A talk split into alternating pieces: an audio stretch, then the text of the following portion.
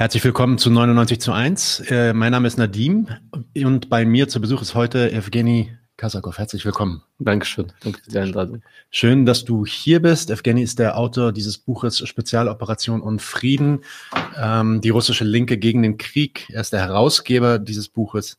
Ähm, das Buch ist im Unrast Verlag erschienen, der uns auch freundlicherweise dieses Rezensionsexemplar zur Verfügung gestellt hat. Ja, und bevor wir so ein bisschen über den Inhalt von diesem Buch reden, stelle ich dich vielleicht erstmal kurz vor. Evgeny äh, promovierte im Jahr 2017 an der Forschungsstelle Osteuropa an der Universität Bremen zum Thema Oppositionsmodelle in der späten Sowjetunion. Und im Anschluss war er wissenschaftlicher Mitarbeiter am Center for Comparative History and Political Studies an der Universität Perm in Russland tätig. Heute ist äh, Evgeny wissenschaftlicher Kurator beim Deutschen Auswandererhaus in Bremerhaven Fangen wir vielleicht direkt erstmal zu der Standardfrage an. So kannst du uns ein bisschen was zu deinem Buch erzählen. Warum hast du es überhaupt schreiben wollen? Was war der Hintergrund und ähm, wie kam die Zusammenstellung auch zustande? Ja, also irgendwann im Frühling hat sich Hundrast Verlag bei mir gemeldet mit der Frage, ob ich mir vorstellen kann, so ein Buch zu schreiben. Das heißt, Verdienst, dass dieses Buch zustande kam, äh, liegt äh, in erster Linie bei Hundrast Verlag. Ich habe sofort zugestimmt, weil ich schon nach ein paar Monaten äh, von diesem Krieg äh, das Gefühl hatte, ich würde gerne etwas tun, aber ich weiß nicht genau was. Also was, was kann man aus Deutschland heraus machen? Äh, ich habe dann äh, vorgeschlagen, welche Form, also welche Gruppen und Strömungen aufgenommen werden. Das wurde dann mit Verlag abgestimmt und dann habe ich von Deutschland aus äh, die Kontakte, die ich noch hatte, äh, aktiviert und äh, versucht, so viele Leute wie möglich zu interviewen.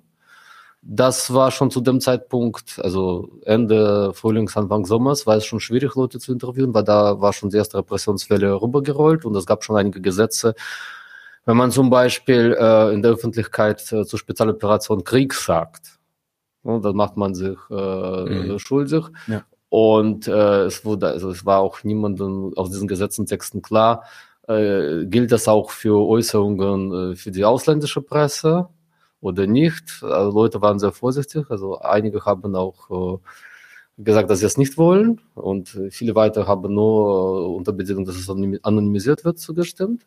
Und dann habe ich äh, einfach Texte, Stellungnahme, Interviews, manchmal waren das auch nur Posts in sozialen Netzwerken oder Telegram-Kanälen gesammelt, so um, damit man das ganze Panorama hat, welche Organisationen und Strömungen sind gegen diesen Krieg, mit welcher Begründung und äh, wie äh, wirken sie zusammen. Was ich auf gar keinen Fall machen wollte, ist so ein Reportagebuch mit so liegt die Aktion und äh, da und da wurde jemand festgenommen. Erstens ist das albern, so ein Buch von Deutschland auszuschreiben, da muss man vor Ort sein.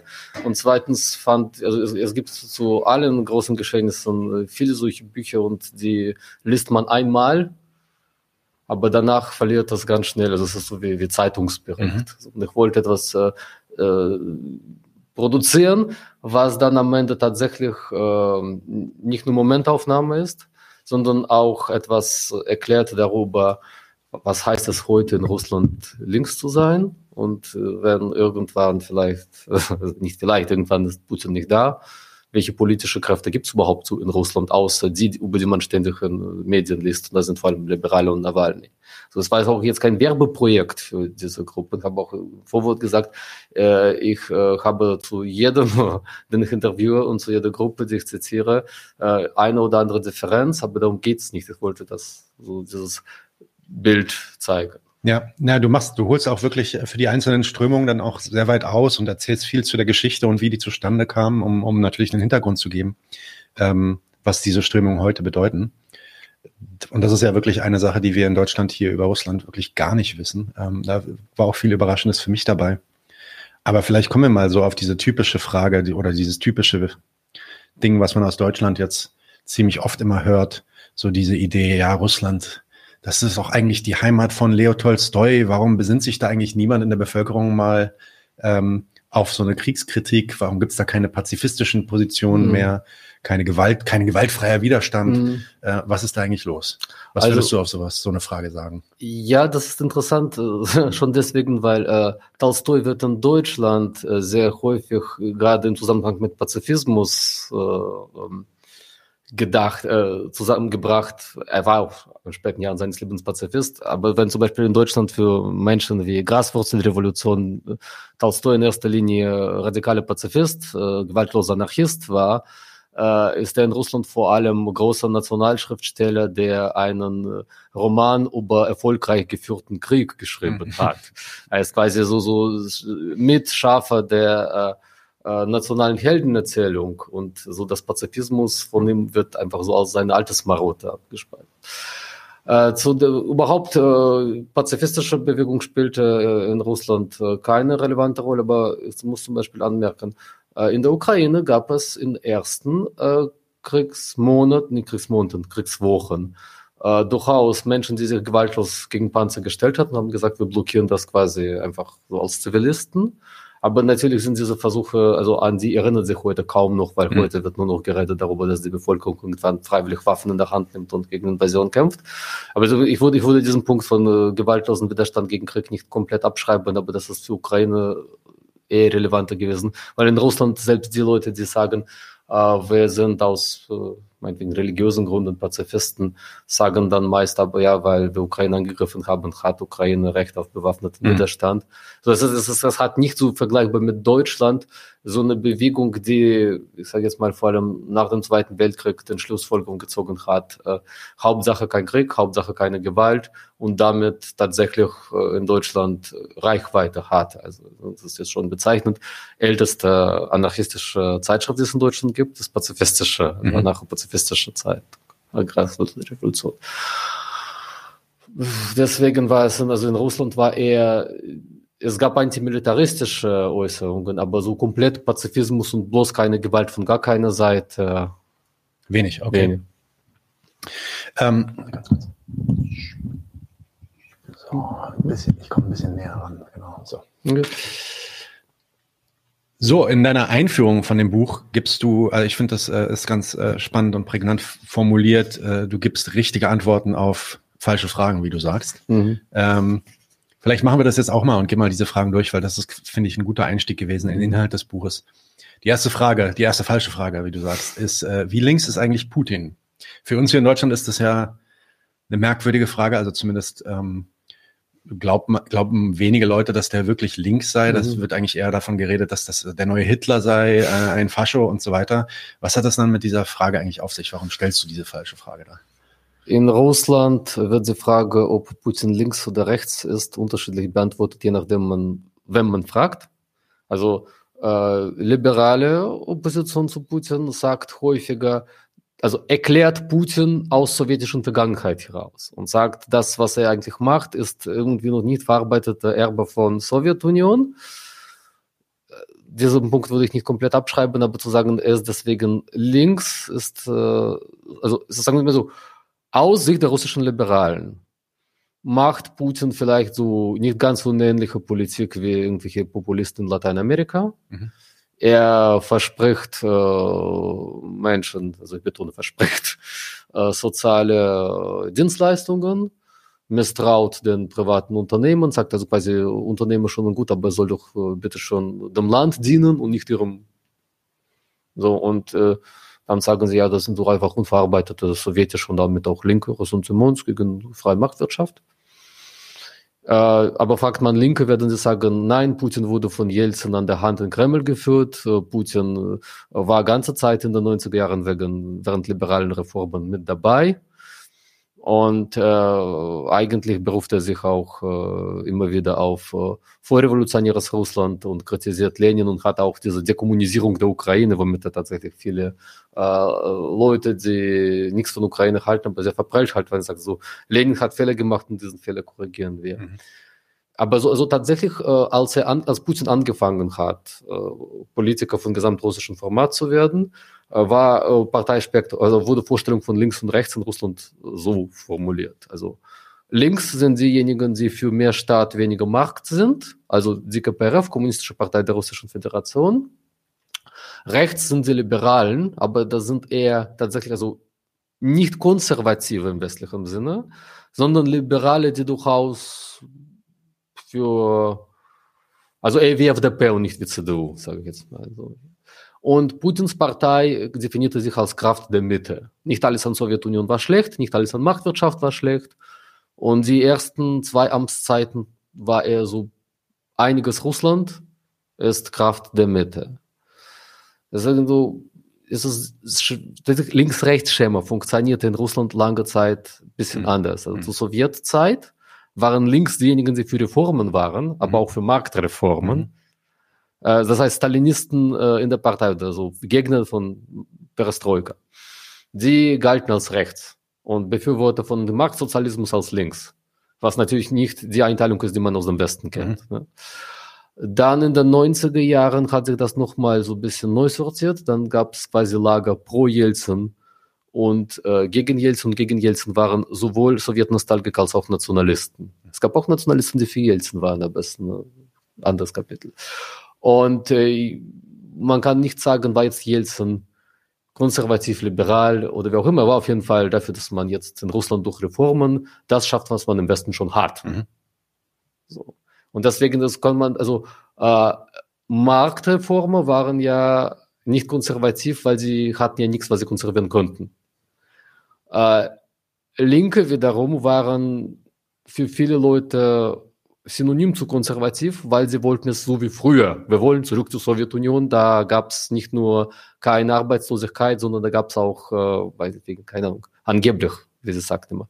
Da war alles anständig, wenig Kriminalität, mhm. keine Drogen, keine Pornografie, keine Homosexualität, da war die Welt noch in Ordnung. Das macht KPRF, die immer noch stärkste Kraft ist in Russland, die sich als links bezeichnet. Auch zu einer konservativen Kraft. Also KPRF hat definitiv eine also wertkonservative Agenda. Und Putin, je weiter, desto mehr, hat auch gesagt, dass er diesen konservativen Agenda von der Sowjetunion, weil die Welt noch in Ordnung, einiges abgewinnen kann. Muss man sagen, wer ist jetzt links und wer ist rechts, funktioniert bei so einer Einteilung schwierig. Man kann nur sagen, also in Russland können nur die Liberalen ganz genau sagen, was Liberalismus bedeutet. Und das entspricht in etwa auch dem Liberalismus im Westen. Rechts und links, also konservativ und sozialistisch, hat in Russland häufig Differenzen zu dem, was in Westdeutschland, äh, Westdeutschland, in Bundesrepublik äh, oder in Frankreich oder in England äh, als äh, sozialistisch und konservativ gilt. Kommt halt da, da, daher, dass äh, im Punkto gesellschaftlicher Werten sind vielleicht Kommunisten, Putin und Nationalisten näher beieinander und irgendwelche eher so an westlichen linken Standards orientierte Gruppen und Liberale näher beieinander. Also mhm. so. Mhm. Okay, ja, naja, das ist ja auch eine ganz andere Geschichte, muss man sagen, ähm, die die haben mit dem, auch mit dem Begriff des Kommunismus, des Sozialismus. Ähm, wenn die Sozialismus sagen, hängt das natürlich auch immer sehr zusammen mit der Geschichte der, Sowjetunion. Ähm, deswegen wäre jetzt meine Frage gewesen, ja, gibt es denn da antikapitalistische Positionen, also im Sinne von, äh, weiß ich nicht, auch im Sinne von westlichen Linken, die sich da so ähm, gegen den Kapitalismus mhm. stellen? Ähm, die sich aber nicht gleichzeitig auch auf die Sowjetunion zurückbesinnen und sagen, das ist das, was wir wiederherstellen müssen, also die glorreichen Zeiten. Gibt es sowas da überhaupt? Mm, ja, in Russland gibt es äh, äh, kleine, aber durchaus äh, auch über Jahre präsente Gruppen, die gerne die Politik machen würden, wie Linke im Westen es machen. Mhm. Sie haben dafür allerdings sehr beschränkten Aktionsradius. Sie sagen dann aber auch, äh, ja, wir sind äh, so wie westliche Linke gegen mehr Markt mhm. und für sag mal, gesellschaftliche Liberalität oder auf äh, Schutz von diskriminierten Gruppen. Mhm. Äh, die sitzen aber damit auch ein bisschen zwischen allen Stühlen. Das also ja. ist auch nicht ganz klar. Äh, bei einem Thema ist man dann näher an, also sagen wir mal so, wenn ich jetzt in Russland auf die Idee kommen würde, ich möchte jetzt das selber machen, was die meisten Linke so in Deutschland machen, würde ich mal mit Liberalen und mal mit Stalinisten zusammenarbeiten müssen, äh, je nach Thema. Also zum Beispiel zum, zum äh, Demonstration für äh, Gleichberechtigung der Homosexuellen oder gegen Rassismus würde man vielleicht eventuell mehr mit Liberalen gehen und Demonstrationen gegen Kürzungen und Entlassungen musste man dann mit Stalinisten gehen. Und bei jeder Demonstration wurde man dann komisch angeschaut. Was machst du? ja, okay. Äh, ansonsten aber was gesagt, gibt es antikapitalistische äh, Vorstellungen. Ja? Also Antikapitalismus im Sinne von macht das nicht alles, äh, es muss der Nation dienen also so ein Antikapitalismus von rechts ist äh, sehr üppig vorhanden. Ja, ja. Äh, anscheinend auch im Denken von Putin, als er dann neulich Interview gab und, also alle Liberale waren entsetzt, als er sagte, ja, so halt so ein Unternehmer, der denkt ja nur an sich. Das ist, das ist was, also, also wenn, wenn quasi so äh, konservative im Westen schon sagen würde, also liberal-konservative, ja, ist doch gut, dass es solche Leute gibt, die, die bringen Gesellschaft nach vorne. Mhm äh, ist Putin schon Meinung, ne, Leute müssen schon patriotische Gesinnung haben ja, ja, genau. und Werte und mhm. Normen. Mhm. Und da ist, also da, da sagt KPRF auch, haben wir immer gesagt, deswegen haben wir auch Kapitalisten nicht gemocht, weil Kapitalisten sind schlecht fürs Vaterland. Das, das so Kapitalismuskritik ist. Kapitalisten äh, sind ihrem Vaterland nicht loyal, außer ein paar national, also KPRF sagt ja auch immer, es gibt nationale Bourgeoisie und die ist objektiv fortschrittlich und sitzt meist im Rüstungskomplex und in der Agrarindustrie. Ja. Klar, die, die Kritik gibt's ja tatsächlich im Westen auch ähm, unter ja so Linksnationalisten. Ja. Ähm, hören wir jetzt auch äh, immer stärker von der Frau Wagenknecht äh, diese Geschichte. Ähm, insofern ist ein ähnliches Problem. Okay, kommen wir mal zu dem nächsten Punkt. Ähm, und das ist natürlich eine ganz wichtige Narrative für den für die russische Spezialoperation äh, slash Krieg. Ähm, das ist die rechte Ukraine. Wie äh, rechts ist die Ukraine eigentlich? Ähm, wie sehr hat sich das radikalisiert und welche Rolle spielt das eigentlich, dass die rechts? Ist? An dieser Stelle ganz wichtiges Disclaimer. Also alle haben das jetzt gehört, was ich jetzt sage. Es gilt als absolutes No-Go, wenn äh, so Russland-Experten nebenbei auch noch Ukraine-Experten sein wollen. Und seit also seit der Eskalation ist das so absolut, also das so äh, No ways. Das ist wie als äh, Politologe mit Spezialgebiet Deutschland nebenbei auch noch Österreich kommentieren würde. Also ist, äh, äh, weil damit quasi durch die Blume gesagt wird, Ukraine ist dasselbe wie Russland, nur mit. Äh, ich bin kein Ukraine-Experte. Ich kann keine ukrainische Sprache. Also äh, Frau Wittstahl, die Sie eingeladen haben, hat gesagt, ja, mit Russland kenne ich mich nicht aus. Ich bin Ukraine-Expertin, also ich bin umgekehrt. Äh, nach diesem sehr wichtigen Disclaimer äh, muss ich natürlich sagen, also es ist albern, so eine Kriegs Krieg äh, zu analysieren, ohne beide Kriegsparteien sich anzuschauen. Und mit, also mit dem Vorbehalt, dass ich nicht so drin in ukrainische Politik stecke wie in russische. Also ich sagen, äh, es gibt sich so zwei komplett entgegenlaufende Narrative. Also ein davon, äh, was Frau Wittstahl, die hier in diesem Sessel vor mir saß, äh, vor einiger Zeit äh, zusammenfasst mit ja, Russland ist vielleicht nicht schön, aber da kann immer noch die kommunistische Partei vor sich hin existieren und im Parlament sitzen. In der Ukraine wird kommunistische Partei verboten, sowjetische äh, Symbole, sowjetische Straßennamen, alles wird äh, runtergerissen und das ist quasi so äh, Verbieten von allem, was links ist. Andere Position sagt, in Ukraine gibt's, also gab's äh, vor dem Krieg, Gewerkschaftsinitiativen, äh, NGOs, Möglichkeiten an der Uni Seminare zu machen, Möglichkeiten äh, Zeitungen rauszugeben. Also das ist eigentlich, da ist weniger Zensur und Repression als in Russland. Was ist an diesen beiden Positionen nicht ganz korrekt? Also erstens, die erste Position setzt, schließt einfach kurz so, äh, links ist Sowjetnostalgie und Sowjetnostalgie ist links. Und wenn Ukraine Sowjetnostalgie bekämpft, das ist, ja, man sagt so, äh, das äh, kann sich jederzeit gegen alles Linke wenden. Das stimmt. Aber linke Gruppen, die jetzt nicht mit Hammer und Sichel und äh, Sowjetsymbolen rumliefern, konnten in Ukraine, also die hatten immer noch Probleme mit nichtstaatlichen Angriffen von rechts. Aber Staat hat sich nicht so sehr um sie gekümmert wie um Linke in Russland. Um, also quasi so quasi trotzkistische oder anarchistische Gruppe in Ukraine hat Pi mal Daumen eher mehr Probleme mit Nazis als mit Staat. In Russland äh, hat sie Probleme mit Nazis und mit Staat. Und inzwischen, wie jüngste Vorfälle zeigen, auch mit Nazis, die mit Staat irgendwie was am Laufen haben. Ukrainische Nazis hatten auch was am Staat am Laufen, aber so. Äh, Vorstellung, Ukraine hat kommunistische Partei verboten. äh, bis dieser Beschluss rechtskräftig geworden ist, konnte Partei äh, vor sich hin eigentlich agieren. Also so äh, dieses Bild von äh, Ukraine ist quasi wie Chile unter Pinochet oder eine lateinamerikanische Diktatur, mhm. wo man einfach der Liste nach alle äh, linken Strukturen äh, zerschlagen hat, was von vielen, äh, sagen wir so, russlandnahen Autoren und Medien auch in Deutschland suggeriert wird, stimmt so nicht.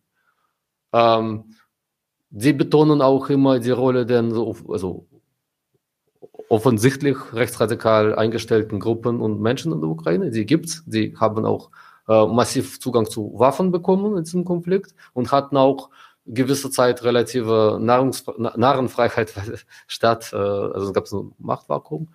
Aber äh, sie sind äh, in dem Sinne nicht so starke politische Kraft. Also da würde ich auch Frau Wittstahl widersprechen und einigen anderen Autoren, wo man sagen kann, sie regieren jetzt Ukraine. Mhm.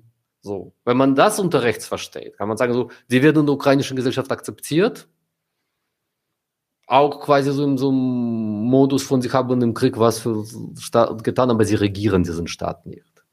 Und wenn man darüber, äh, also wenn man unter rechts vorstellt, ein, ich sage jetzt mal so, ein Konsens, Marktwirtschaft ist gut, Westbindung ist gut, äh, ukrainische nationale Identität gehört gepflegt, dann bewegt sich natürlich Ukraine schon auf so ein es gibt so einen gesellschaftlichen Konsens, was äh, vorher durchaus präsente sowjetnostalgische Positionen auf einmal als Anschlag auf den Staatlichkeit sieht und nicht duldet. Es ist ein offener Konflikt, wir wissen nicht, wie es ausgeht später.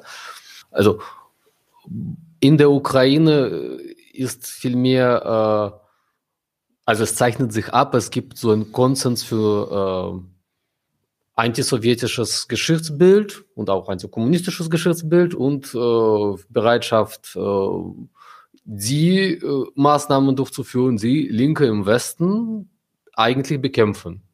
So mehr Marktwirtschaft, mhm. mehr Freiheit für Unternehmen. Das ist aber auch eher liberal als jetzt rechts im Sinne von äh, äh, faschistisch, faschistisch. rechtsradikal. So. Ja, und dann gibt es einen Punkt, äh, also, über den äh, sehr viele in dieser Debatte stolpern und jetzt, also machen so einfache Recherchemethoden, äh, schauen, wer trägt welche rechte Symbolik in der Ukraine, mhm. sammeln alle Zitate, die sich positiv auf Organisation der ukrainischen Nationalisten berufen und sehen darin quasi Beweis dafür, dass der Ukraine äh, akute Gefahr äh, ist, dass ein Staat nach den Vorstellungen von diese faschistische UN-Organisation aus den 30er, 40er Jahren entsteht. Und das bedarf einer wichtigen Klarstellung. Ja, es gibt Gruppen, die, also, die schätzen an AUN genau dieses faschistisches, kooperatives, also AUN war auch mehr an Italien als an Deutschland ausgerichtet, Moment. Aber die sind äh, tatsächlich in absoluter Minderheit. Also ihre äh, politische, äh, also klar, durch Waffen in ihrer Hand werden sie gefährlicher, aber sie sind wieder äh, eine politische Kraft, die bei Wahlen was Großartiges sich versprechen kann. Noch ist das eine, äh, also wie immer russische Medien suggerieren, die wären immer und per se gegen Russland. Also zum Beispiel im Transnistrien-Konflikt Anfang der 90er kämpften diese AUN-Nostalgiker Seite an Seite mit russischen Nationalisten gegen moldawische Nationalisten und rumänische. Äh, viel, viel bedeutender für Ukraine ist ein Versuch, Erinnerung an Aun in so ein nationales Geschichtsbild einzubauen. Nationalen Mythos. Genau, einen nationalen Mythos, wo im Prinzip das an Aun hochgehalten wird, was irgendwie kompatibel erscheint. Also nicht, wir schätzen äh, AUN deswegen, weil es eine Antisemit offensichtlich antisemitische, antipolnische Organisation war, äh, die sich bis 43 überhaupt nicht, 43 haben sie nochmal ihr Programm geändert, aber bis 43 stand überhaupt nicht zur Debatte, dass in Ukraine, die sie erkämpfen wollen, andere Parteien geben sollte mhm. oder freie Wahlen oder, oder, oder. Wir sagen, AUN äh, war eine Organisation, die sowohl gegen Hitler als auch gegen Stalin kämpfte. Also immer zu unterschiedlichen Zeitpunkten. Mhm. Aber Aun war eine Antwort auf äh, polnische Diktatur unter Pilsudski.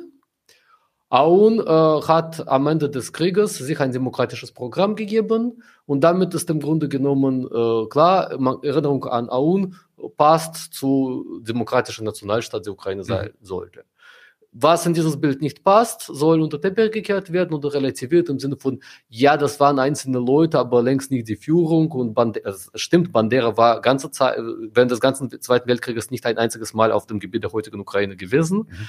Äh, er hat auch, von dem gibt es auch nicht irgendwie sowas wie Befehle, geht hin und tötet alle Polen und alle Juden und dann kann, wird das so runtergespielt. Es ist in etwa vergleichbar mit Deutschland der 50er Jahre, wo es ist klar, äh, so Hitler, war schlecht, aber Wehrmacht gut und lasst uns bitte nicht über Schlechtes in der Vergangenheit reden. Mhm. Und äh, da ist es auch so ein Integrationsangebot von, wer bereit ist, dieses Geschichtsbild zu akzeptieren. Wer sagt, ja, äh, Aoun kämpfte gar nicht so sehr für Faschismus, sondern eher für nationale Befreiung, der kann auch als Angehöriger der Minderheit durchaus Teil der ukrainischen Nation werden. Insofern dieses völkische Element von Bandera, der in 30er und 40er Jahren offensichtlich da war, und seine Staats Idealvorstellungen vom Staat, die wird von äh, diesem Bandera-Kult eher relativiert oder verschwiegen als offensiv vertreten. Ja, also, also äh, das, das, das ist schlecht, dass Leute Geschichte so zurechtschneiden, aber das ist was anderes als akute, also Konrad Adenauer war jetzt, sage ich jetzt mal, kein akuter Nostalgiker des Dritten Reiches. Mhm. Und das wäre falsch, das zu unterstellen. Mhm. Auch wenn das einige äh, aus Propagandagründen haben, äh, zum Beispiel Autoren in der DDR geschrieben, Adenauerische Restauration. Mhm. Aber wir wissen heute so, er war ganz gewiss kein irgendwie linker Antifaschist, aber er wollte nicht faschistischen Staat wieder haben. Mhm. So. Und zu den Linken in der Ukraine kann man noch sagen, äh, es ist noch gar nicht klar, was passiert, äh, wenn die Linke sich jetzt im, also ein Teil der Linken hat gesagt, wir wollen Ukraine verteidigen. Wir gehen an der Front und zeigen quasi, dass wir in diesem Kampf gegen Putin stehen, ob sie davon profitieren können nach dem Krieg. Mhm. Äh, ob äh, dieser äh, Abbau von allem, was an Sowjetunion erinnert, sie äh, hindert oder ob äh, sie später als legitimer Teil des Gesamt ukrainischen Kampfes gelten, weil viele bis heute relativ starke kommunistische Parteien in Westeuropa, wie französische oder griechische, waren vor Zweiten Weltkrieg gar nicht mal so stark. Mhm. Und ihre äh, gesellschaftliche Akzeptanz kommt einfach daher, dass ja, sie waren ja so rechte und linke Franzosen und Griechen waren, das ist natürlich Geschichtsklärung zu sagen, aber so alle Franzosen waren und alle Griechen waren gegen deutsche Besatzung und da waren Kommunisten äh, sehr wichtiger Teil dieses Kampfes. Mhm. Das ist an vielen Punkten, das ist, das ist, es ist Mythos. Es ist ja, nicht, ja, äh, man kann auch sagen, was haben französische Kommunisten 39 gemacht, als es noch äh, ja. Abkommen zwischen Deutschland und Sowjetunion gab. Aber von diesem, von diesem Mythos zerren sie bis heute. Die, okay. die, die, die, sind quasi, äh, Kommunisten sind nicht vaterlose Gesellen dann, sondern sie haben in entschiedenen Moment auf richtige Seite, auf, also auf Seite des Vaterlandes gekämpft. Okay. Ja, diese Einordnung ist wichtig, weil, und da kommen wir jetzt wieder zurück äh, zu äh, Russland, mhm. und vielleicht kannst du noch mal ein, zwei Sätze sagen ähm, und das einordnen.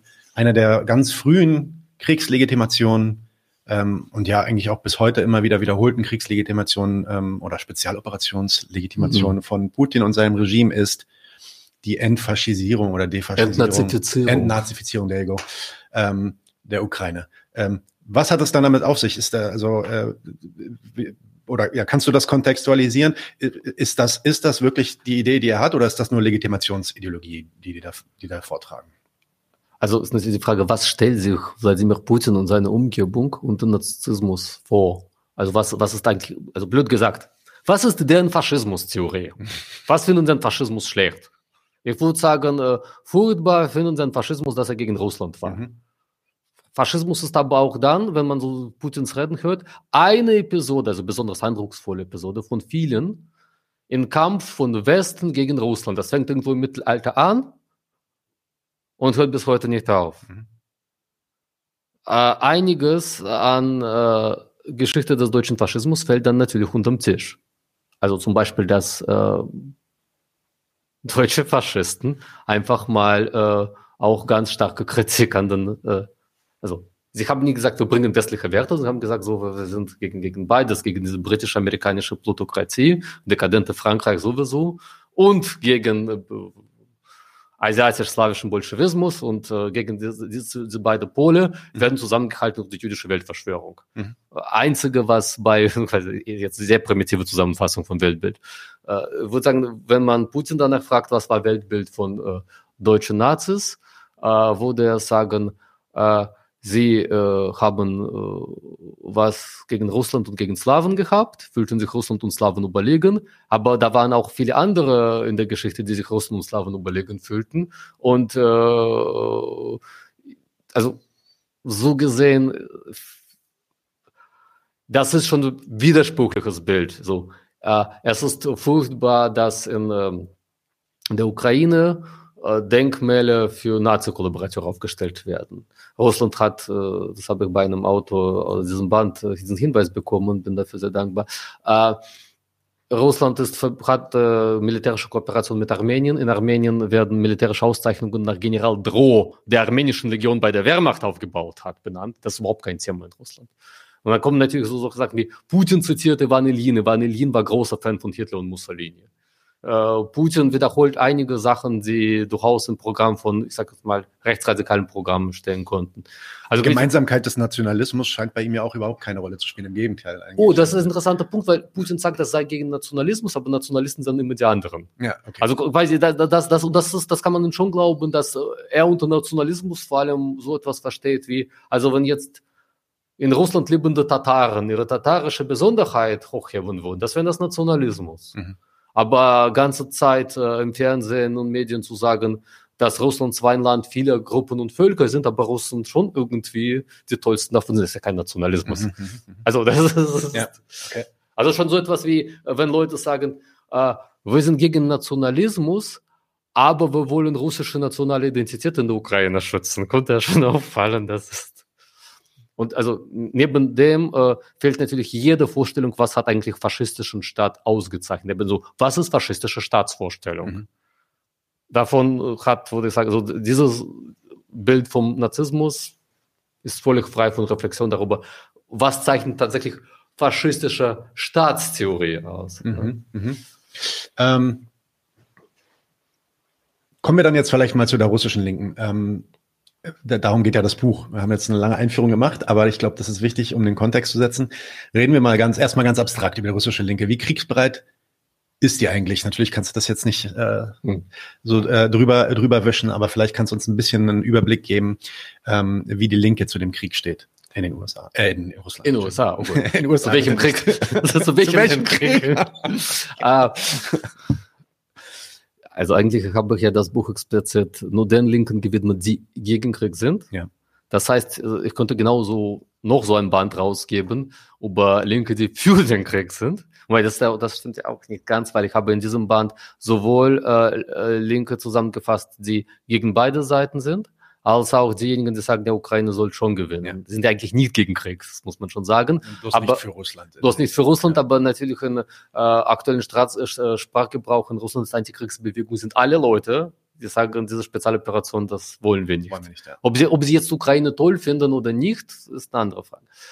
Äh, tatsächlich, größte Kraft, die sich links nennt in Russland, ist die Kommunistische Partei der Russischen Föderation. Sie hat zwar als letzte Partei äh, dem Krieg zugestimmt, aber doch zugestimmt äh, die ganze Parteiführung, die ganze, also die Parteiführung beschwört da sehr wohl, äh, äh, dass sie zu den Zielen dieser Operation steht.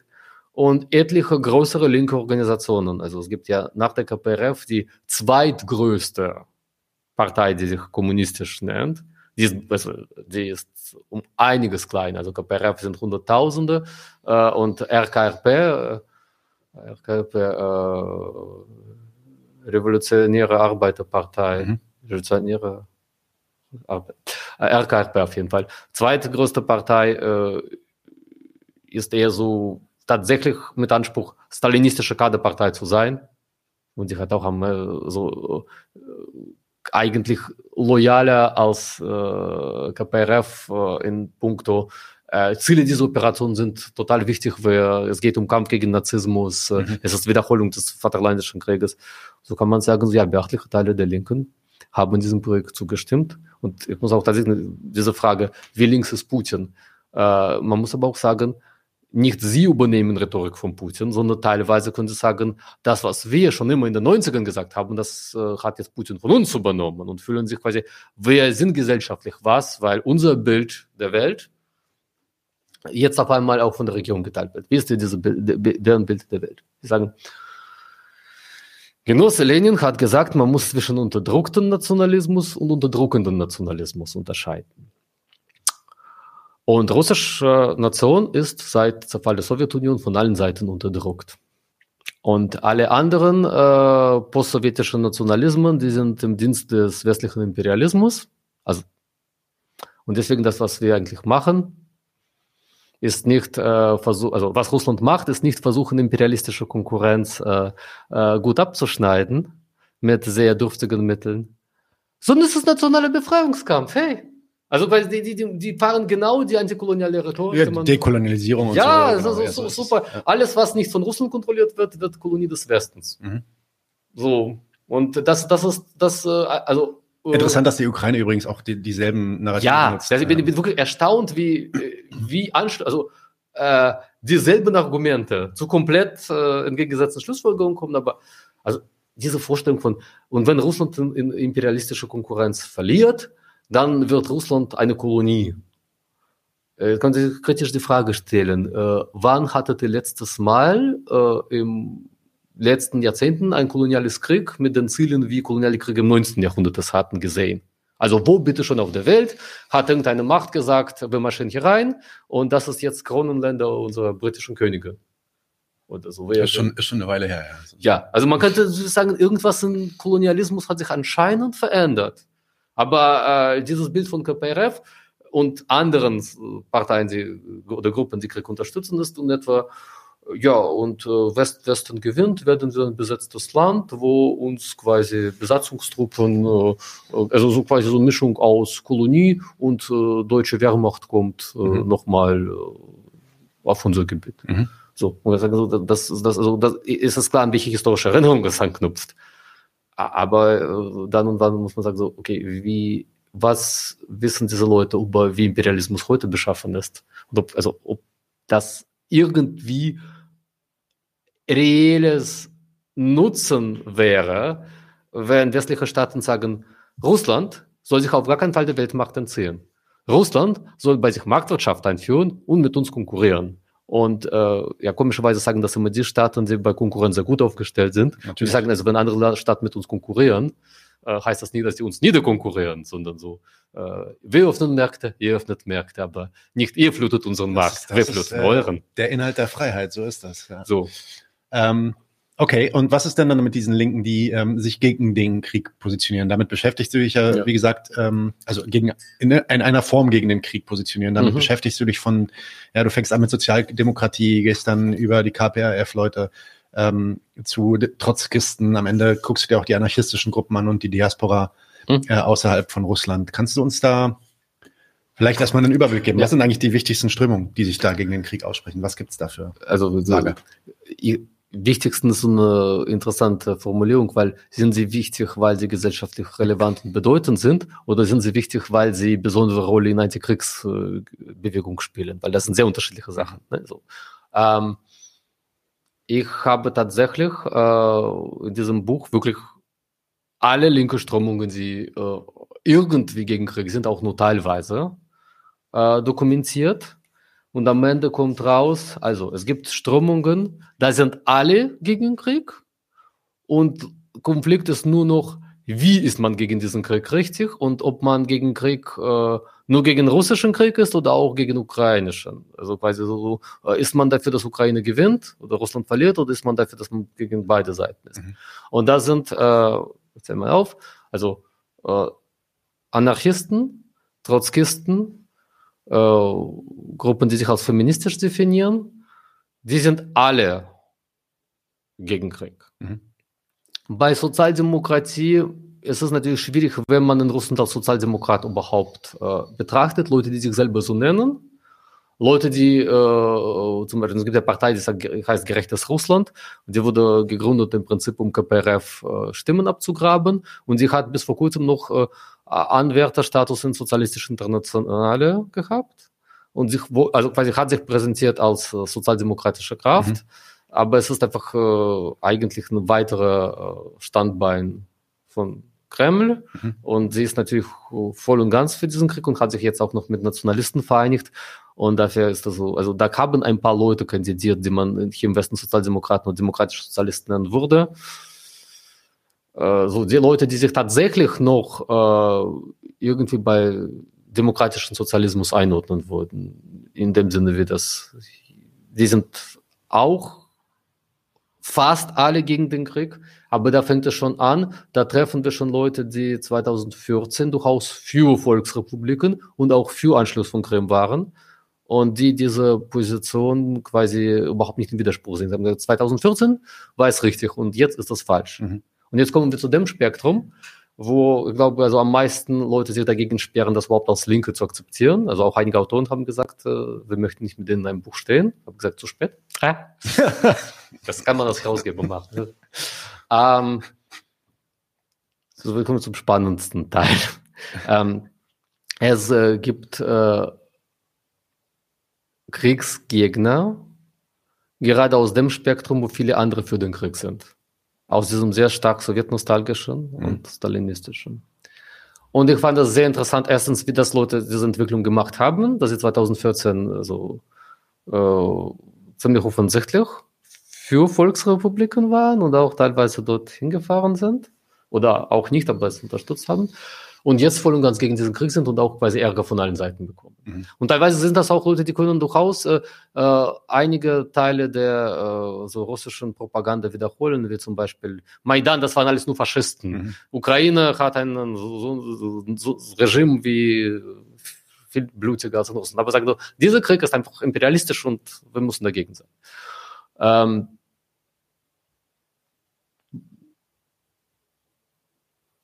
Vielleicht sollte man dazu sagen, dass also in der KPRF selber sind durchaus Leute, die gegen Krieg sind, mit unterschiedlicher Begründung. Also teilweise sind das Leute, die auch im Dumme sind, aber sie halten sich sehr bedeckt. Sie sagen, wir wollen dafür, dass man Volksrepubliken anerkennt, aber nicht dafür, dass man Krieg auf ganz Ukraine ausweitet. Aber die sind natürlich relevant, weil sie sind tatsächlich Teile der, äh, sind Mandatsträger mhm. und haben Zugang zu halt Parlamenten, aber sie äh, machen sehr, also ihre, also ihre Kriegsgegnerschaft äußern sie sehr zurückhaltend. Mhm. Und äh, meist ist es auch damit verbunden zu sagen, ja klar, also Volksrepubliken sind eigentlich eine gute Sache und Russland kann sie auch anschließen, aber das ist, ist das, was wir jetzt machen mit dieser Spezialoperation, ist einfach verlogen, imperialistisch und und es gibt, also in Russland berufen sich sehr viele Gruppen positiv auf Stalin. Nicht mhm. alle Gruppen, die sich auf Stalin berufen, sind links. Also es gibt auch so Nationalisten, die sagen, Stalin war eigentlich so Agent des terroristischen Geheimdienstes, das finden wir gut. Stimmt nicht, Quatsch, aber ähm, äh, es gibt äh, Gruppen, die berufen sich auf Stalin einfach als großen Staatsmann. Es gibt KPRF, ist, also man muss sich KPRF nie so vorstellen, das ist eine so Partei wie MLPD, mhm. wo man da keinen Tag auf Stalin-Werke liest und irgendwie studiert, wie, was hat jetzt Stalin über Dialektik gesagt. Sondern so Stalin war einfach super Feldherr, guter Organisator, äh, wichtige Person unserer Geschichte. Aber das, das, das ist jetzt der, also es ist auf gar keinen Fall eine Kaderpartei. Mhm. Es ist eine Partei von so diffus gehaltenen, äh, sozialkonservativen Sowjetnostalgie, äh, die aber auch ganz viele Protestbewegungen einholen kann. Mhm. war auch zum Beispiel bei Impfgegnern, also sie hat auch Impfproteste mitgetragen. Und es gibt viele, viele kleinere Gruppen, die sagen, wir finden Stalin gut, weil Stalin war einfach ein großer Marxist, äh, hat äh, irgendwie viel äh, zu marxistischer Theorie beigetragen und äh, wir würdigen ihn nicht einfach dafür, dass er Zweiten Weltkrieg gewonnen hat, sondern weil er verdammt nochmal die richtige Strategie für Kommunismus weltweit entwickelt hat. So, innerhalb dieser Gruppen gibt es dann tatsächlich Spaltung für Kriegsbefürworter und Kriegsgegner. Und ich nenne mal so diesen Spektrum links-stalinistisch. Diesen Begriff habe ich selber kreiert, also ist ein Neologismus. Aber irgendwie muss man, also man kann ja nicht von Stalinismus sprechen, man muss schon Stalinismen mhm. sagen. So, und die sind also äh, haben mit teilweise sehr abenteuerlichen Begründung, aber wie ich finde schon be beachtenswerte Entschlossenheit gezeigt, äh, gegen Krieg zu sein. Und weil es gerade, also weil da sind ja ihre Freunde und ehemalige Genossen, äh, bringen sie dann auch tatsächlich Argumente gegen so solche Sachen wie Ukraine ist faschistisch und äh, irgendwie, wenn wir jetzt diesen Krieg nicht führen würden, würde NATO uns angreifen. Mhm. Es gibt zum Beispiel Novosibirsk, eine äh, Gruppe, die sich von dieser KRP abgeschlossen, abgespalten hat. Das heißt Levi, nee, Krasny Pavarot, also quasi rote Kehrwendung. Und da sind äh, schon äh, also sehr Stalin-affine Leute, die dann sowas sagen wie, Moment mal, es gab kein Genozid äh, der Donbass-Bevölkerung. Kommunistische Partei der Ukraine äh, könnte bis zu äh, letzt noch legalen Rahmen agieren. Äh, das quasi, das, so sie äh, betonen, dass äh, Propaganda, wenn sie so sowjetnostalgische Momente anzapft, einfach äh, verzerrtes Bild zeichnet. Mhm. Also dass, dass, dass dieser Krieg nichts mit äh, großen Vaterländischen zu tun hat. Mhm. Und äh, in diesem linksstalinistischen Spektrum äh, tatsächlich äh, finden gerade Prozesse statt, die ich interessant finde, die man, finde ich, also im Auge behalten sollte, weil tatsächlich, äh, äh, wenn Leute denken, man kann nur dann Putin, äh, gegen Putin und gegen Kriegbewegung starten, wenn man sich von sowjetischer Vergangenheit, Sowjetnostalgie oder auch Stalinismus löst, spiegelt es nicht äh, Sachlage wieder, wer ist gerade da so aktiv. Aber teilweise sind auch sehr abenteuerliche Erklärungen, warum dieser Krieg stattfindet. Also zum Beispiel ein linker Blogger, das heißt Remy Meissner heißt er, äh, zerlegt wunderbar Propaganda. Also jede Woche nimmt er so ein propagandistisches Artikel und sagt, also äh, fällt euch da was auf, fällt euch da was auf. Aber wenn ihr nach, äh, über Krieg selber redet, sagt er solche Sachen wie, naja, die Kapitalisten haben sich einfach abgesprochen und führen diesen Krieg gar nicht ernst. Sie wollen einfach nur Profit machen. Ich würde sagen, das ist massive Fehleinschätzung und auch äh, sehr verschwörungstheoretische Bilder von wie Kapitalismus funktioniert. Und das ist quasi Stamokap-Theorie auf Steroiden oder so, also in der Richtung. Aber auch, igno auch komplette Ignoranz, wie viele Kapitalisten gerade ganz viel verlieren. So dass ja. Kapitalisten ja gar kein Interesse haben an so etwas, dass ihr Unternehmen tatsächlich in Ruine gelegt werden. Und ich sage so, ja, ja, so die, die, die, die Kapitalisten lassen uns dumme Proletarier gegeneinander Blut vergessen und machen im Hintergrund Profit könnte man sagen, was für ein Idiot, aber es ist auch derselbe Mann, der äh, Putin-Texte nimmt und sagt, ah, was hat er gesagt? Unsere russische Kultur unterscheidet sich von allen anderen, weil sie Patriotismus propagieren. Ja klar, amerikanische Filme propagieren nie Patriotismus. Gibt's nicht. Doch, sie propagieren Patriotismus für Amerika. So, klar. Deswegen unterscheidet diese, diese Propaganda unterscheidet sich doch gar nichts von. Man kann da einfach Ländernamen austauschen. So. Also deswegen ist das so, ich würde sagen, Leute, die machen äh, massive Fehler und haben teilweise ein sehr schräges Geschichtsbild, aber ich würde dafür plädieren, äh, ihre Entwicklung weiter zu verfolgen und auch mit denen in Diskussion zu treten, wo es geht. Okay, ja, sehr interessant. Kannst du vielleicht mal ganz kurz sagen, wie du deren ja, oder nicht nur deren, sondern generell die russische Linke und ihre Macht einschätzt. Welchen Einfluss haben die denn? Welche, haben die überhaupt irgendeine Wirkung auf russische Politik mhm. gegenwärtig oder prallt das alles ab? Das ist äh, Frage, die, glaube ich, ernsthaft, also niemand heute genau beantworten kann, weil wir haben einfach in so einem Land wie Russland keine zuverlässige Umfragen. Also du kannst natürlich Umfragen sehen, aber 90 Prozent der Leute weigern sich einfach die Fragen zu beantworten. Mhm. Also ich habe jetzt Ergebnisse von 10 Prozent der Befragten. So. Äh, Wahlergebnisse sagen sehr wenig aus über, also so und so viele Leute sind äh, äh, liberal, so und so viele links und so und so viele nationalistisch, weil äh, viele politische Kräfte nicht zugelassen werden. Die politische Kräfte, die antreten, machen bei jeder Wendung von diesem Konsens dann mit also was ist da das ist relativ witzlos, wenn in Außenpolitik äh, KPRF äh, quasi als Hardliner auftritt und in Sozialpolitik dann Opposition macht, aber dann ist, kann man nicht sagen, sind jetzt Leute für oder gegen Krieg, wenn sie KPRF wählen. Oder wählen sie KPRF aus anderen Gründen. So. Und Wahlergebnisse sind auch, also vorsichtig gesagt, ist es jetzt nicht so, dass es bei den Wahlen äh, keine äh, Sachen zu beobachten sind, die diese Wahlergebnisse, die Zweifel an diesen Wahlergebnissen aufkommen lassen. Äh, aber auch liberale Politologen gehen davon aus, gäbe es nach Ende von diesem System der gelenkten Demokratie Wahlen, hätte irgendwie sich links positionierte Kraft durchaus Chancen. Mhm. So, die Frage ist, so, was wäre diese Kraft? Wäre das äh, äh, so links wie im Westen oder wäre es eine Kraft wie KPRF? Das bleibt nun unklar. Aber irgendjemand, der sagt, äh, im Grunde genommen, was Sozialdemokratie hier früher sagte, wäre. In Antikriegsbewegung sind Linke auf jeden Fall wichtig und äh, tragen diese Bewegung mit, äh, sowohl bei Antirepressionsarbeit, bei Verbreitung von Informationen. Aber das ist ja äh, trotzdem, also wir können nicht sagen, so und so viele Linke und so und so viele Liberale machen damit.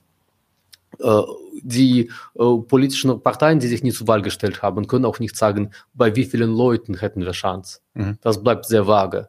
Manchmal hat es auch umgekehrten Effekt von Leuten, die niemals eine politische Kraft wären, weil für sie würde niemand stimmen im Nullbereich, äh, werden relevant, weil sie bei solchen Formaten wie unsere einfach äh, Bekanntheit erlangen, weil ja. quasi dann verlegt sich Politik einfach im Internet. Also in Russland boomt diese äh, wie heißt das, Format, dieses ja. Format, den wir jetzt hier haben. Podcast, Social Media und sowas. Ja. Social, Podcast, wo Vertreter verschiedener politischer Richtungen sich treffen und mhm. darüber unterhalten, äh, was könnte nach dem Krieg mhm. sein, was könnte nach Putin sein.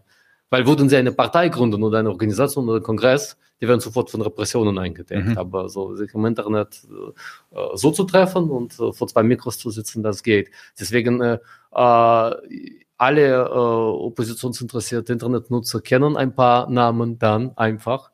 Und das sagt nicht darüber aus, wie viele Leute würden dann für Bariska Garlitsky stimmen. Bariska Garlitsky ist einfach jemand, der immer jede Woche neu jemanden einlädt, mit jemandem redet. Er hat auch seine eigene Position. Er kann auch mit liberalen und nationalistischen Gegnern reden. Äh, und äh, der erinnert mich so ein bisschen an so einen Varoufakis Russlands irgendwie, so ein, so ein, so ein äh, jemand, der sich auch international sehr vernetzt. Ich habe den oft auch in amerikanischen Sendungen mittlerweile gesehen. Ja, ja, aber das ist das quasi äh, vernetzt, aber ohne eigene Parteistruktur. Mhm. Das ist ja, das, das, das Kehrseite davon ist, man kann sehr viele Klicks im Internet haben, aber immer noch keine Organisation, mhm. die mit Büro in jeder Stadt und so. Ähm, du hast es gerade schon erwähnt, vielleicht noch ein, zwei Worte zu den Repressionen. Also die, die Leute, die sich dann dagegen den Krieg äh, positionieren, mhm. du hast ja sogar schon gesagt, ne? man darf ja eigentlich gar nicht Krieg sagen oder es, eine lange Zeit lang war es nur mhm. diese Spezialoperation welchen Repressionen sehen die dich dann eigentlich äh, da ausgesetzt? Wie gefährlich ist das in Russland, äh, links zu sein in diesem Sinn? Äh, links zu sein ist nicht gefährlich. Gefährlich ist, äh, sich zu äußern. Also quasi so, dass das jetzt keine Repressionen, die einfach äh, Mitgliedslisten äh, nehmen und alle Organisationen flächendeckend wegsperren. Also wir sind lateinamerikanische Militärdiktatur. Das ist aber schon eine also massive, also massive Verschärfung der Gesetze, die seit Kriegsbeginn äh, zu beobachten ist, macht so etwas wie Demonstration einfach komplett unmöglich. Also das kannst du einfach vergessen, eine Demonstration aufzurufen. Okay. Äh, du kannst äh, also sehr schnell für Post in sozialen Medien, auch für Jetman und Verlinken in sozialen Medien belangt werden.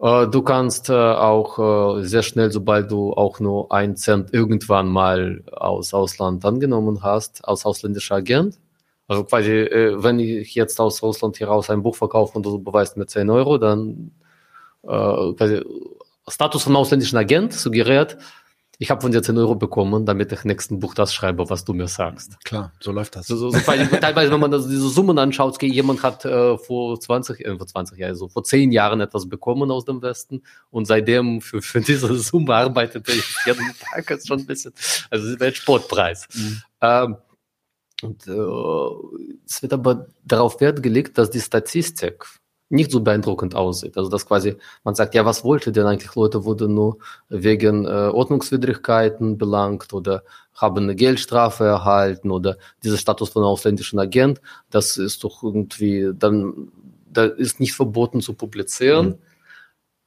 Oder Leute waren im Untersuchungshaft, wurden dann aber freigesprochen. Äh, das ist aber äh, trotzdem Methode, wie man Lebensgrundlagen der Menschen nachhaltig äh, zerschießt, weil ja, äh, zum Beispiel, wenn du ausländischer Agent bist, kannst du nicht mal eine Wohnungsanzeige schalten, ohne dass davor oben steht, diese Information wurde vom ausländischen Agenten erstellt. Jetzt stell dir vor, du arbeitest als Journalist in lokale Zeitung.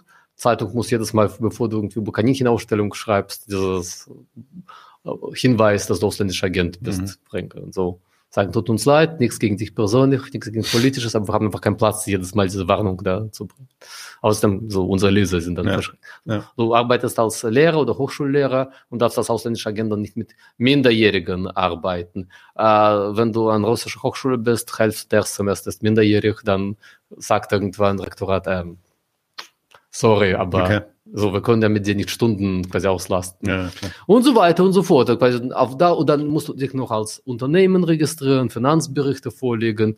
Äh, es ist auch immer so, dass diese ausländischen Agenten niemals äh, Möglichkeit haben, rechtzeitig äh, sich als Unternehmen anzumelden. Und dann haben sie schon nächste Geldstrafe. Und nach und nach äh, haben äh, Leute massive Schwierigkeiten, ohne dass sie auftauchen in Statistik von, da sitzt jemand wegen politischem Delikt im Gefängnis. Ja. Weil schließlich äh, äh, am Ende stehst du vor Gericht, weil du Geldstrafen nicht gezahlt hast. Das ist auch kein politisches Delikt, oder? Ja, so.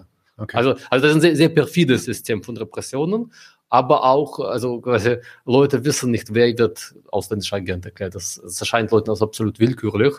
Ähm, und sie spekulieren die ganze Zeit, warum ist er jetzt ausländischer Agent und er nicht. Okay. Ja. Gut, vielleicht gehen wir mal ein bisschen darauf ein, ähm, was sich auch so an linken Positionen geändert hat, so in den letzten zwölf Monaten. Da ist ja einiges dann passiert, gab dann ja auch die Teilmobilisierung. Ähm, ja, vielleicht, wie hat sich die dann auf die Kriegsab Kriegsablehnung ähm, ausgewirkt? Jetzt gegenwärtig ist hier im Westen gerade sind diese Enthüllungen von Naftali Bennett ähm, mhm. gerade äh, groß in der Rede, dass äh, ja von Anfang an eigentlich dann äh, die NATO schon da ihre Finger mit im Spiel, der Westen ihre Finger mit im Spiel hatte und ver verhindert hatte eigentlich, dass es zu einer Verhandlung oder zu einem ja, Friedensabkommen kam, äh, wird da gesagt. Wie wirkt sich das auf die auf die Stimmung, die linke Stimmung in Russland gegenwärtig aus, ähm, was den Krieg angeht? Fühlt man sich da, weiß ich nicht, äh, bestätigt in dieser Idee, dass das eigentlich ähm, ein, ein Krieg vom Westen angezettelt gegen Russland ist? Also ein Teil der Linken nicht, gegen Krieg sind, äh, sagt, äh, also erstens, Putin hat diesen Krieg gewollt. Äh, Putin äh, hat äh, offensichtlich äh, falsche Informationen, warum dieser Krieg losgeht, an die Öffentlichkeit gebracht. Also es gab keinen akuten Vorbereitung auf Angriffe auf Russland oder geheime Labore mit biologisch verseuchten Vogeln. Und das äh, werten sie als Quatsch. Und da würde ich mich dann auch anschließen. Also sagen so, dass dieser Krieg aber und da, da, da wird es interessant. Also sowohl Liberale als auch Teil der Linken sagen im Prinzip, dieser Krieg hätte nicht sein müssen, weil äh, es, also äh, wieder keine akute Angriffsvorbereitung, äh, nichts, was irgendwie Dringlichkeit, die dann suggeriert wurde, rechtfertigen würde.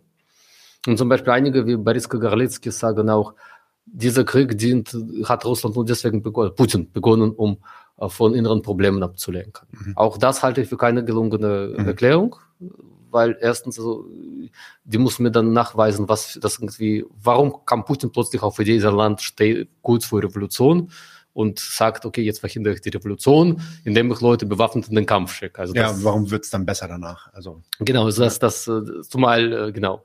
Ähm, jetzt sind wir schon bei der Frage, ne, nach der, warum hat dieser Krieg begonnen. Also äh, ich würde schon sagen, andere, also äh, was unterscheidet schon überhaupt linke Analyse von liberalen, äh, ist schon der Punkt, ja, es gibt äh, sich ausschließende Interessen, das sagen auch einige Autoren im Buch. Und diese ausschließenden Interessen, sie mussten jetzt nicht sofort jetzt genau an dem Tag zum Krieg geführt haben, aber es, sie bieten durchgehend Stoff für solche Konflikte. Mhm. Und wann bei wem der Kontrahenten dann der Zeitpunkt kommt, wo er sagt, Zeit, genug, ja. der Zeit arbeitet gegen uns. Ja. Also bei Putin liegt es nahe, dass äh, sein Einfluss in der Ukraine wurde immer geringer. Zelensky hat äh, ukrainischen Oligarchen, die mit Russland äh, so, zusammengearbeitet haben, äh, ihre Medien entzogen. Äh, damit äh, war Hoffnung genommen, dass man einfach bei der nächsten Wahl irgendjemanden, der bessere Verhandlungspartner ist, an die Macht bringt. In der Ukraine wird im Grunde genommen so auch Generation der Sowjetunion hinterher nostalgiert weniger. Und also an diesem Punkt von, man merkt mit der Zeit, äh, wird das nicht besser für Russland. Da ist tatsächlich was Rationales dran. Mhm. So, man kann schon sagen, die acht Jahre zwischen 2014 und haben anscheinend in der Ukraine sehr viel verändert, weil das haben viele Beobachter, sowohl von links als auch aus dem liberalen Lager gesagt, anscheinend war russische Führung in der Annahme, dass sie in der Ukraine von 2014 einmarschieren. Mhm. Aber sie marschieren in der Ukraine von 2022, wo Leute, die damals acht waren, jetzt 18-jährig sind und wehrpflichtig. Mhm. Und die sind mit einfach ganz anderen Narrativen über Russland aufgewachsen. Ne? Zwischen acht und, äh, so, nee, die damals zehn, waren, zehn waren, genau. Ja. So, äh, zwischen zehn und 18 ist schon ein bedeutender Lebensabschnitt. Und was Leute damals, also quasi, die, die sind in anderer Atmosphäre aufgewachsen. Mhm. Viele befürchten jetzt tatsächlich, äh, dass äh, also in Russland, also früher haben sie gesagt, dass Russland faschistisch zu nennen ist, eine propagandistische Überspitzung. Aber jetzt sehen sie durchaus Tendenzen, äh, dass aus, äh, ein, so ein autoritäres Regime, der immer gesagt hat, mischt euch nicht in Politik ein. Äh, wir wollen, nie, wir wollen keine Massenmobilisierung. Wir wollen eigentlich, wir machen die Politik, und ihr habt Stabilität, Ruhe und mischt euch nicht ein. Also, so. Äh, jetzt doch, jetzt braucht dieses Regime doch Mobilisierung und äh, bekommt doch zunehmend faschistische Züge. So mhm. eine Theorie über wie geht es weiter. Andere Theorie äh, besagt, das ist natürlich noch kein faschistisches Regime, aber diese Enttäuschung über schlecht laufende Krieg, diese Aufweichung des staatlichen Gewaltmonopols durch irgendwie Leute wie diese Wagner-Gruppe, äh, Bereitschaft von Staat eigentlich äh, extralegale Gewalt zuzulassen, weil no, Wagner Group sagt einfach, äh, die Leute, die bei uns sind, über die richten wir und keine russische Gerichte. Das könnte noch Nährboden für Faschismus bereiten. Und Faschismus ist nicht jetzt, sondern das, was nach dem Krieg kommen könnte. Mhm. Also in den ersten Monaten haben Leute darauf spekuliert, ja, wann, irgendwann stirbt Putin. Mhm. Und dann hört Krieg auf. Äh, jetzt ist dieser Optimismus, irgendwann stirbt Putin und alles wird besser, so gar nicht vorhanden. Also mhm. über, äh, über Putin, äh, die Linke, die ich kenne, sie machen über ihn Witze und lachen über ihn wie so einen senilen Opa, der Bezug zur Realität verloren hat. Aber vor Prigozhin, also Chef der Wagner Group, haben Linke tatsächlich panische Angst. Mhm weil das jemand ist, der äh, bis vor kurzem überhaupt sich nicht in inhaltlichen Politik eingemischt hat und auf einmal sagt, meine Menschen, mein, meine Leute vergessen Blut und äh, hier im Hinterland sitzen fette Oligarchen und ich kümmere mich jetzt um quasi. Also dass er so eine diese sozialkritische Rhetorik auffährt und gleichzeitig sagt, ja, also vorher hat er geleugnet, dass er diese Wagner-Gruppe hat und jetzt steht er dazu und äh, sagt, ja, wir so wir haben äh, für äh, quasi unsere eigene Gerichtsbarkeit. Wir holen Leute aus den Knästen was mit denen passiert, entscheiden wir. Und dass zum Beispiel äh, Prigozhin weniger anti-ukrainische Rhetorik fährt, sondern immer wieder sagt, ja, ich kann auch mit, mit Zelensky, komm zu mir, wir verhandeln. Mhm. Dass er quasi sich als Subjekt der Politik aufstellt. Mhm. Was, also jemand anderes, der gesagt hätte, Zelensky, komm, wir verhandeln, wäre Verräter. Und da ist so ein Typ mit Privat, also, mit, also nicht Privatarmee, aber schon mit bewaffneten Strukturen. Miliz, ja. Genau. Der sagt, ja, also ich kann mir vorstellen, mit, mit Zelensky auch zu verhandeln. Und er fragt, okay, wie viel, also ich wurde das jetzt auch, also ich bin jetzt kein Anhänger von Theorie Wagner und Prigozhin Kappen, quasi russischen Staat, aber es ist eine qualitative Veränderung. Mhm. Und diese qualitative Veränderung, das erschreckt viele Leute und äh, senkt auch irgendwie so einen Optimismus von, naja, ein paar Monate ist Krieg, danach ist irgendwie alles wieder gut. Ja. Alles wieder gut. Also es, es ist jetzt allen klar, es wird so schnell nichts wieder gut. Mhm. Also der Zeitpunkt, wo alles wieder gut werden könnte, an dem sind wir schon alle vorbeigefahren. Okay. Ah, egal, was danach noch sein wird, es wird äh, sehr schwierige Zeit sein, äh, ob mit Putin oder ohne Putin. Okay, ähm, wir könnten noch viel, viel länger reden. Ich habe auch noch einige Fragen. Ähm, wir sollten allerdings langsam zum Schluss kommen. Deswegen würde ich jetzt ein bisschen abschließen. Eine Frage, die mich interessiert. Ähm, es gibt ja anscheinend äh, russische Linke, mit denen man auch eine solidarische Praxis irgendwie fahren könnte, sich mit denen verbinden könnte gegen den Krieg. Ne? Es gibt ja hier in, in, sowohl in Deutschland als auch in der Ukraine natürlich äh, Linke, die sich ähm, äh, ja, antikriegsmäßig positionieren. Warum funktioniert so dieses Mantra der internationalen Solidarität, mhm. was sich die Linke eigentlich sonst immer so auf die Flaggen schreibt, in der Praxis heute so gar nicht? Sie funktioniert, also tatsächlich, also es ist auffällig, wie sehr sie in diesem Krieg nicht funktioniert. Es funktioniert äh, deswegen nicht, weil äh, zum Beispiel man merkt, viele Argumente, die hier für Linke selbstverständlich sind, wirken auf Kriegsopposition in Russland häufig einfach so, ich hasse dieses Wort, aber toxisch, weil sie sagen, ah, das habe ich auch im Staatsfernsehen gehört. Hm. Wo, wenn du das wiederholst, was ich schon im staatlichen Fernsehen gehört dann rede ich nicht mit dir. Hm. Aber da fehlt so Verständnis von äh, staatliches Propaganda kann aus äh, richtigen Beobachtungen auch äh, total ihre Schlüsse ziehen oder äh, meint es ziemlich anders. Also so, sobald, ah, ich habe was gehört, was auch im russischen stattfindet. Und bei ukrainischen Linken ist das noch viel mehr. Also, also oh, da ist ein Narrativ, den kenne ich aus russischen Propaganda. Schottensicht. So. Ähm, Teile der Linken tatsächlich, so, haben tatsächlich, also in, in Russland läuft diese Debatte gerade bei trotzkistischen Gruppen sehr stark. Sie äh, sagen wir, weil sie sind in so einem Modus von, äh, wir sind radikale Opposition in meinem Land, was anderes Land angegriffen hat und offensichtlich auch dieses Land so ein Bild propagiert von, das gehört zu uns und äh, äh wir müssen dieses Land gar nicht ernst nehmen, auf, also auf, weder auf politischer noch auf irgendeiner Ebene. Das sind einfach äh, unsere äh, verbrieftes Recht, das als Hinterkopf zu behalten. Und äh, also quasi Russland äh, cosplayt amerikanischen Imperialismus, könnte man sagen, äh, auch so im Gestus. Und dann weckt bei denen auch so ein Reflex, wie viele so quasi amerikanische oder irgendwelche Linke aus Metropolen sind bereit, jede äh, Position aus äh, dritter Welt, äh, solange sie radikal ist, äh, ohne vorbehaltslos zu unterschreiben und sagen, ja, ja, was können wir als Metropolenlinke überhaupt kritisieren?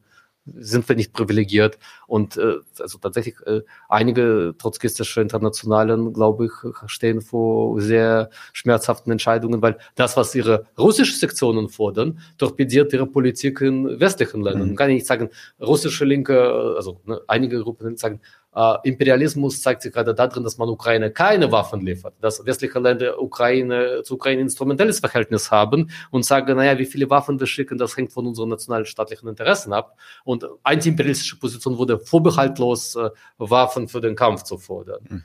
Aber das bringt ja ihre Partnerorganisation im Westen in eine unmögliche Situation, weil sie hier ganze Zeit gegen Waffenproduktion und gegen Investitionen in Militär, Investitionen gegen Rüstungsausgaben gekämpft haben. So, ich kann jetzt sagen, ja, bitte, produziert mehr Rüstung und schickt das alles in die Ukraine.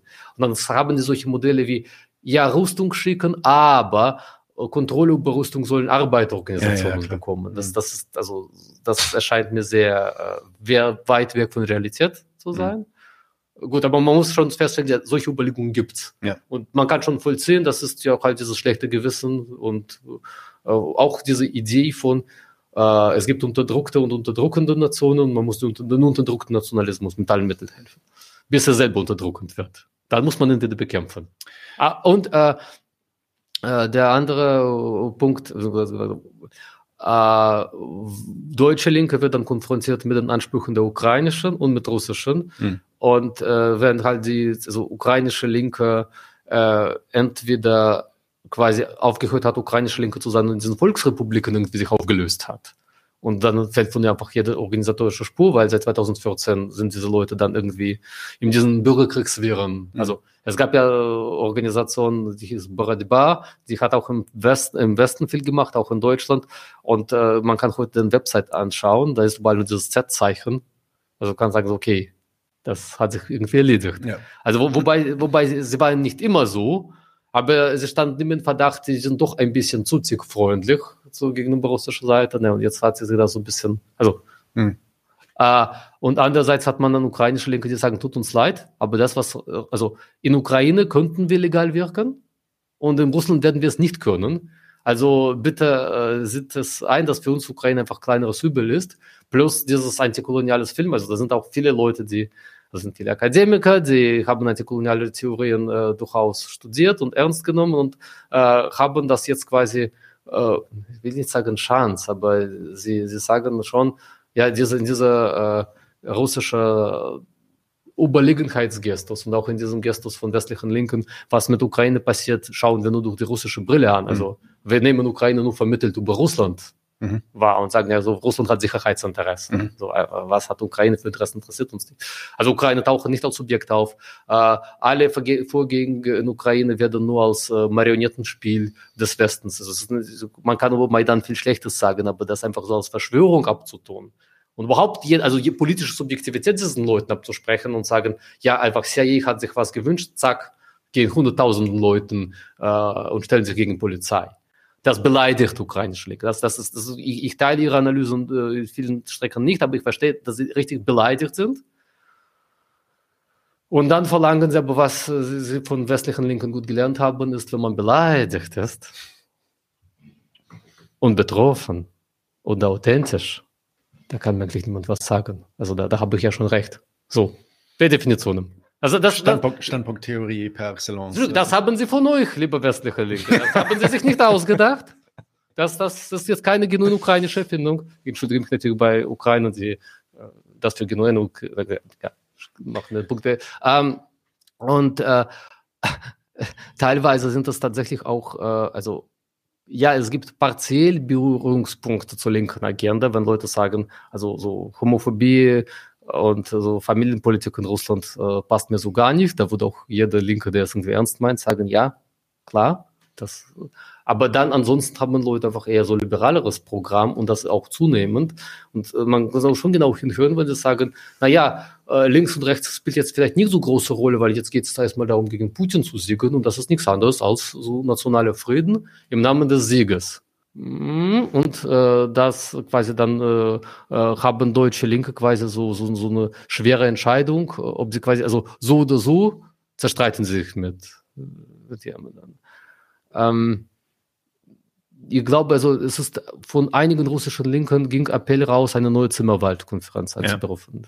Ja. Erstaunlicherweise wissen viele Leute gar nicht mehr, was das war. Das war während des Ersten Weltkrieges im neutralen Schweiz, trafen sich äh, Vertreter, also Sozialdemokraten, äh, Sozialisten, Anarchisten, äh, auf der Grundlage, wir kommen aus kriegsführenden Ländern oder aus neutralen Ländern und sind gegen diesen Krieg und versuchen miteinander zu diskutieren. Das ging total, also es ist jetzt nicht so Zimmerwaldkonferenz und zack, ging Krieg vorbei. Nein, da saßen Pazifisten, da saßen Lenin, da saßen äh, rechte Sozialdemokraten, die einfach Krieg blöd fanden äh, und versuchten miteinander irgendwas auszuhandeln. Das ist, äh, also das äh, ist, löst noch nicht alle Probleme, das wäre aber wichtiger erster Schritt. Ja. Und tatsächlich, also diejenigen, die sagen, ja, aber was kann man denn von hier aus tun? äh, oder wir sind überhaupt nicht Subjekte, wir können gar nichts, es muss sein wichtiger Sprecher des Lagers, aber man kann ja nichts tun, außer halt Kriegsgeschehen zu analysieren. Ich würde schon sagen, also Deutschland ist in diesem Krieg ziemlich engagiert. Mhm. Und man kann sich im Krieg engagieren, ohne dass die Leute mitmachen. Das heißt, die Frage von Agitation, also aktiven Agitation, stellt sich in allen äh, Ländern. Äh, und man kann sagen, ja, wenn ein Land wie Ukraine mit Krieg überzogen ist, ist es mit Agitation ein bisschen, also da kannst du jetzt nicht äh, äh, theoretische Lesekreise anbieten und aus denen heraus Flugblätter verteilen, da gilt Kriegsrecht. Aber äh, man kann sich auch überlegen, also bevor ein Land so richtig in so einen Krieg reingeht, hat man noch vielleicht ein bisschen Zeit und bevor hier wieder Wehrpflicht eingeführt wird und Leute, die sagen, ja, ich mache jetzt mal ein bisschen Theoriearbeit, bei Bundeswehr kannst du das nie, dann nicht mehr machen. So ja. Also quasi so, so Sachen zu überlegen von, tatsächlich, also wie äh, kann, äh, können äh, Menschen, die gegen Krieg sind, in ihren jeweiligen Ländern ihre Regierung kritisieren, ohne äh, in Gestus zu verfallen, ja, bei den anderen Regierungen irgendwie, über die sagen wir jetzt nichts mhm. Schlimmes. Also mich hat einmal, ich war auf, ich tue jetzt ein bisschen mit diesem Buch, ich war auf einem äh, äh linke Buchmesse da hatte ich wirklich Eindruck, also die Leute, die sagen, wir sind gegen Krieg, und was sie dazu machen, ist, muss man sich so vorstellen, stell dir vor 1914 und Bolschewiki in Russland gehen äh, gegen den Krieg äh, von Seite Russlands mit Argumenten, äh, schaut mal, was die preußische, deutsche Presse schreibt. Kaiser wollte doch den Krieg nicht. warum hat Russland auf die vielen diplomatischen äh, Warnungen von äh, Hindenburg nicht gehört? Also so, so ein bisschen so. Also ja. äh, der Hauptfeind steht in einem Land, äh, steht, steht man unter da, freudscher. Das Hauptfeind steckt im eigenen Land, äh, heißt äh, keinster Stelle äh, viel das, Verständnis für, für Kriegstreiber aus anderen keine Ländern. anderen Feinde noch gibt, ist, gegen die man sich Lob von, von Kriegstreibern aus anderen Ländern ja. sollte man ja, dabei nicht machen. Ja. Na, es ist schon richtig, ne? Die, ähm, also es steckt ja in Wahrheit in diesem Zitat drin, nämlich, dass man sich, so wie du das meintest, dann vielleicht darauf konzentrieren sollte, hierzulande, wo es noch geht, wie du das auch sagst, äh, zu agitieren und dafür zu sorgen, dass da ein anderes Bewusstsein zustande kommt, was dann auch in der Lage ist, so eine Art von Politik auch zu kritisieren und zu fordern, ähm, herauszufordern. Das Buch heißt Spezialoperation und Frieden, die russische Linke gegen den Krieg. Herausgeber Evgeny Kasakov. Äh, herzlichen Dank, dass du hier warst, Evgeny. Sehr das nächste gerne. Mal, wenn du in Berlin bist, sag Bescheid, dann machen Auf wir vielleicht noch mal was. Äh, vielleicht mal was Aktuelles zu dem Thema. Äh, da gibt's ja auch immer jede Woche neue Neuigkeiten, mhm. die sehr besprechenswert sind. Ähm, genau. Vielen Dank. Äh, vielen Dank, dass ihr alle zugehört habt und bis bald, Leute. Leute, wir brauchen eure Hilfe. Wenn euch dieses Video gefallen hat, klickt auf Like, abonniert den Kanal und vergesst nicht das Glöckchen zu drücken, damit ihr benachrichtigt werdet, wenn wir neuen Content droppen. Außerdem solltet ihr uns überall folgen, wo wir verfügbar sind. Das ist Facebook, Instagram, Twitter und Twitch. Und wenn wir irgendwelche Ankündigungen machen oder Posts, dann shared, was das Zeug hält. Gebt uns all eure Liebe. Wir haben mittlerweile ziemlich signifikante Kosten. Wenn ihr es euch irgendwie leisten könnt, unterstützt uns doch auf Patreon. Dann kommt ihr auch in den Genuss verschiedener Vorteile, wie zum Beispiel Zugang zu unserer Discord-Community oder Zugang zu den ultrageheimen Patreon-Episoden, die wir dort posten. Außerdem könnt ihr uns natürlich auch über PayPal Spenden zukommen lassen. Außerdem haben wir mittlerweile einen eigenen Online-Shop. Das heißt, wenn ihr euch immer noch fragt, was ihr euren Lieben zu Weihnachten, Ostern oder sonst wie schenken könnt, geht dorthin und kauft duftes Merch.